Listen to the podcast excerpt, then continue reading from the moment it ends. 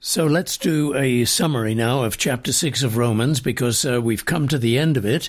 And uh, this is a chapter, Dead to Sin, that many Christians are afraid of. They stay clear of this chapter. Uh, they stay clear of a lot of uh, Romans. Why is that? Because they misunderstand what Romans is all about.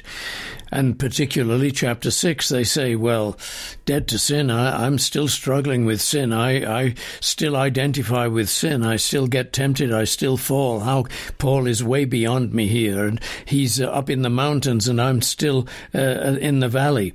So they, they just, and it's a very, very sad thing and unfortunate thing that they just avoid this. But of course, they're misunderstanding it. It's easy to misunderstand the book of Romans unless you start from the beginning and go verse by verse and learn uh, what it means. And that's what my program is all about to help you to know this book because as you do, you will really know the wonder and glory uh, and comfort of the gospel. First of all, remember that Romans chapter 6 has to be connected with that last half of chapter 5, where Paul is talking about the two kingdoms the kingdom of Adam, which is sin and death, and has brought sin and death upon all the world, and the kingdom of Christ, which has brought justification and life upon all the world. As it says in Romans 5:18, therefore as through one man's offense, that's Adam's, judgment came to all men, that's the whole human race, include, uh, resulting in condemnation, even so through one man's righteous act, that's Christ's life, death, and resurrection, the free gift came to all men, resulting in justification of life. So when Paul comes to chapter 6, when he says we died to sin, he's not talking about something internal that, hap- uh, that happened something that we accomplished by discipline and uh, willpower and avoiding all sights and sounds uh, of sinful uh, passions so that we overcame sin to the extent that we didn't feel it anymore. That's the psychological stuff. No, he's not talking about that.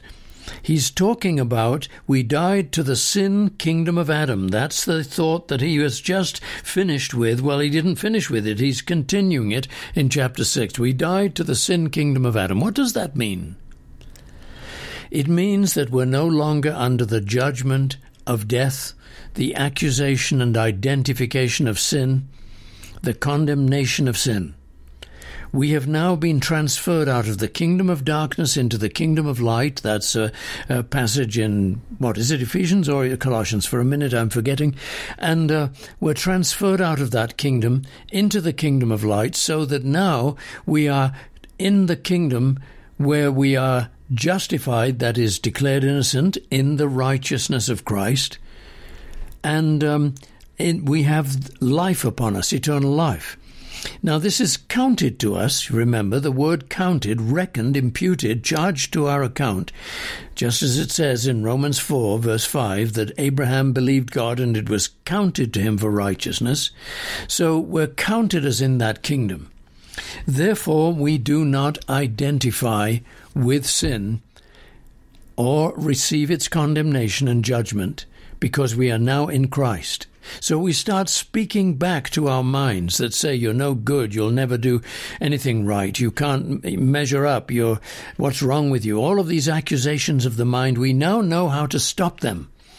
Father, I thank you that these thoughts have no power over me, no power to bring me down, no truth in them, uh, because Christ is my righteousness, and Christ has been counted as if his righteousness were mine. That's how we live it, you see. There's no way of interpreting Romans 6 correctly if you do not identify everything that is said with Christ. And this is why Paul says in uh, this chapter, uh, beginning at verse 7 For he who has died has been freed from sin. Well, we haven't died, have we? We're, we're still alive. We're not in our graves yet. Furthermore, we haven't died in the sense of no longer feeling any sin. So, in what uh, what's Paul talking about? He's talking about the death that Christ died being charged to our account. In other words, everything that happens to Christ is counted as having happened to us because he died and rose again as our substitute and our representative. This is why Paul can say in chapter 6, verse uh, uh, 9, knowing that Christ, having been raised from the dead, dies no more. Death no longer has dominion over him. For the death that he died, he died to sin once for all, but the life he lives, he lives to God. And one might say, well, that's nice for Jesus, but what about me? Paul is talking about it in regards to Jesus because what everything that happened to Jesus is counted as having happened to you. That is, that you are no longer under the dominion of death that you are no longer um, under the identity of sin, that you also died to sin once for all. You didn't in yourself, but you are counted as having died to sin in Christ, and now you're counted as alive to God. And this is why Paul can say, as he did in verse 6, knowing this, that our old man was crucified with him. You see, what is it to be a Christian? Is it to do good things? Well, that's part of being a Christian. That's the result, one might say, of being a Christian. Is it to live uh, live for the uh, care of the world, to help the poor, to to bless those in need? Yes, that's a result of being a Christian. But what is the essence of being a Christian? It is identifying by faith with Jesus, knowing this, that our old man, that is our natural humanity, was crucified with him. Well, how can I say that? Because I now know that Jesus, my Savior, identified on my behalf on the cross. He went to the cross as a judgment for me and as a judgment for humanity. So now I know, by faith, you see, that my humanity, my natural, broken, messed up, corrupt, dysfunctional humanity, all of that was crucified with him, was executed with him. I no longer identify with it because God doesn't identify me with it. That the body of sin, that is my natural humanity, humanity, might be rendered powerless. Not destroyed, that's not a good translation in the King James Version. Rendered powerless. Have less and less power as time goes on. Have less and less power as I exercise faith. If I am tempted and I feel condemnation and guilt and shame, then I'm identifying with that temptation instead of saying, Father, that is not me. That is not the true me. I praise you that I'm identified in Christ and the urges that I feel are no longer identified as mine. That kind of faith gradually leads sin to be done away with or rendered powerless in our lives. Not all, not every sin, of course. We've got you get rid of ten and you find another hundred round the corner. They're all over the place. These sins. That's why Jesus had to say that God forgives a man 70 times 7 in a day. Not 7 times a day, 70 times 7. What's that? 490 times. That's about every minute or so, isn't it? Knowing that Christ, having been raised from the dead, dies no more. So the issue that we are dealing with when we're dealing with sin is not what am I doing, but who is it that's doing it? Who am I? That's the question we settle. When we're tempted, when uh, your addiction uh, comes forward and, and appeals to you, you can talk to God and say, Lord God, I just want to remind myself right now who I am. I'm reminded of my desire. That's strong, but there's something stronger, and it's who I am. Who am I, Lord? I'm not a sinner. Who am I? I'm not recognized in my corrupt nature by you. Who am I? I'm accounted in Christ as righteousness, as righteous. I'm accounted in Him as resurrected. Now, that conversation itself may do away with the urge at that moment, but even if it doesn't and you fail, you bounce back and you still say, Father, that was no longer me anymore. This is not schizophrenia. This is simply identifying who we are in Christ. So then Paul says, Don't let sin reign in your mortal body. Reckon yourself dead. Now you see, those two verses, 11 and 12, teach us, help us to understand that we are on the right track. Reckon yourselves dead. You're not actually dead. You reckon, you account yourself, you treat yourself as if you were dead. God doesn't put blinkers on. He knows that you're a sinner. He knows that you have corruption in you, but He does not reckon it to you, and therefore you do not reckon it to yourself. And you're not simply dead to sin, but you're alive to God. Don't just say, Oh, Father, please help me die. First of all, that's concentrating on the wrong thing. Uh, but don't just say, Thank you, Lord, that I'm a dead man. But rather, thank you that I'm alive in Jesus Christ.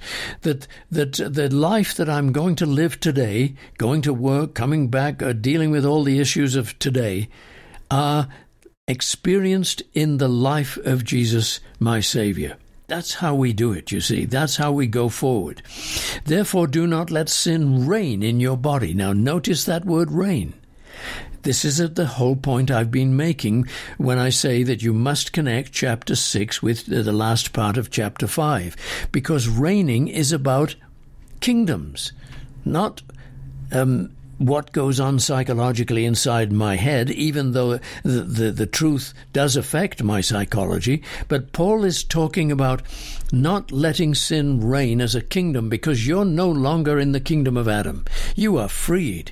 You are now in the kingdom of Christ. There is no condemnation of sin and death upon you. There is every affirmation of uh, justification and life upon you. That's the wonder and the glory of this. And so you see, we don't present our members to the king sin kingdom of Adam anymore. Well, truthfully, we do, don't we? We we uh, get tempted and we do it, or we stay away from it, whatever it is, for a day or a week or a month, and then we go back. But the truth is, we keep bouncing back. That's the real reality, and we say, Lord God, I do not present my members as an instrument of the kingdom of Adam, where sin and death reign. Now, think of it this way psychologically. Now we will think of it psychologically. If you, everything you do, is in the kingdom of Adam, then you will be constantly looking over your shoulder, feeling condemned, thinking of God frowning upon you, God pointing his finger and saying, You're wrong again. What's wrong with you? Why can't you measure up? You will constantly feel judgment. If you are constantly feeling judgment, that's because you're still thinking or allowing yourself to be in the kingdom of Adam and uh, of sin and death. But lifting up your heart in faith and praise and saying, Father, thank you so much for your mercy. Thank you that I do not have to live uh, in, under endless condemnation and judgment. Thank you for your loving kindness towards me. This is what it is to be a Christian, to have ourselves identified with Jesus. When this happens, we become love slaves of God. We love Him, we want to follow Him, we want to serve Him by blessing others whom He loves, and that's what the Christian life uh, is. Goodness to others flows from God's goodness to us.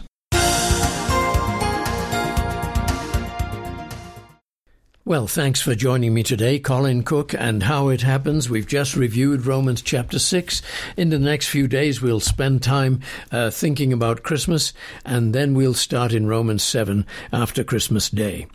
Uh, if you would like to make a donation to the broadcast, please do so. You're most welcome, and it's very much needed. Send your donation to Faith Quest, P.O. Box 366, Littleton, Colorado 80160. That's Faith Quest, P.O. Box 366. 6, Littleton, Colorado 80160. Or you can make your donation online at faithquestradio.com. That's faithquestradio.com. Each program costs 39 per, dollars per 15 minutes. Thanks so much then. Thanks for your little notes, and I'll see you next time. Cheerio and God bless.